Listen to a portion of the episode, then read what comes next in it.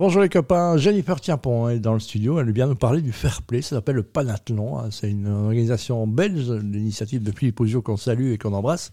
Et, euh, et là aujourd'hui on va parler de choses positives qui se passent dans le foot ça arrive, il y a des choses positives qui se passent dans le foot. Hein. Bien sûr, Pierre. Et connais-tu justement un coach qui a déjà demandé à ses joueurs de laisser marquer l'adversaire? J'en connais plein, mais ils entraînent le standard, ceux-là. Non, allez, c'est pour plaisanter, mais...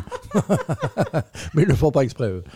Bon, alors je vais raconter cette petite histoire, en fait. Ah oui, euh, une histoire, une histoire, une histoire. Donc on, retourne euh, en 2019, c'est pas très loin, on va non. Dire. Et on est dans un match euh, mémorable opposant Leeds à Aston Villa. Mhm. Nous sommes à un quart d'heure de la fin du match et l'action qui va suivre restera gravée dans les archives du foot. Allez, chouette. Allez, j'explique Oui. Donc, après un intense échange de passes, un joueur de Leeds récupère le ballon et le transmet à un coéquipier. Jusque-là, tout va bien.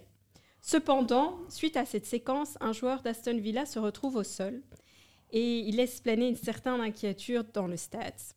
Malgré cela, l'arbitre décide de laisser jouer le jeu et ça suscite évidemment des réactions mitigées. Donc les joueurs des Villains implorent les Peacocks de mettre le ballon en touche, donnant ainsi l'opportunité à leurs coéquipiers blessés de recevoir les soins nécessaires.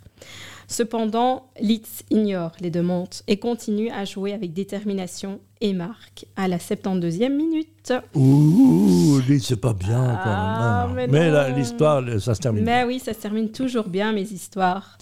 Bon, ben, on sent dire qu'une bagarre générale éclate sur le terrain et ça ajoute ben, vraiment une intensité dramatique à cette rencontre, déjà palpitante.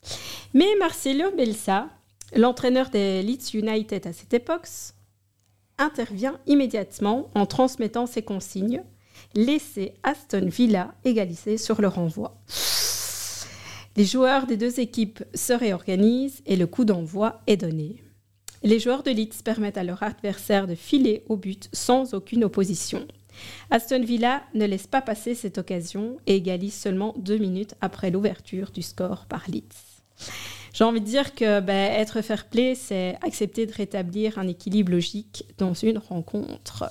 Et parfois, c'est un entraîneur qui doit le faire. Et donc, si vous avez vécu, vous avez euh, participer de manière active ou non active à ce genre de geste, ben, manifestez-vous, déclarez-le. Hein. Ben oui, parce que par exemple, pour, euh, pour Marcelo Belsa, ben il a été mis à l'honneur dans la catégorie geste fair play international lors de nos fair play Panathlon Awards. Donc on organise chaque année une grande cérémonie, on récompense euh, tous les, lauréats.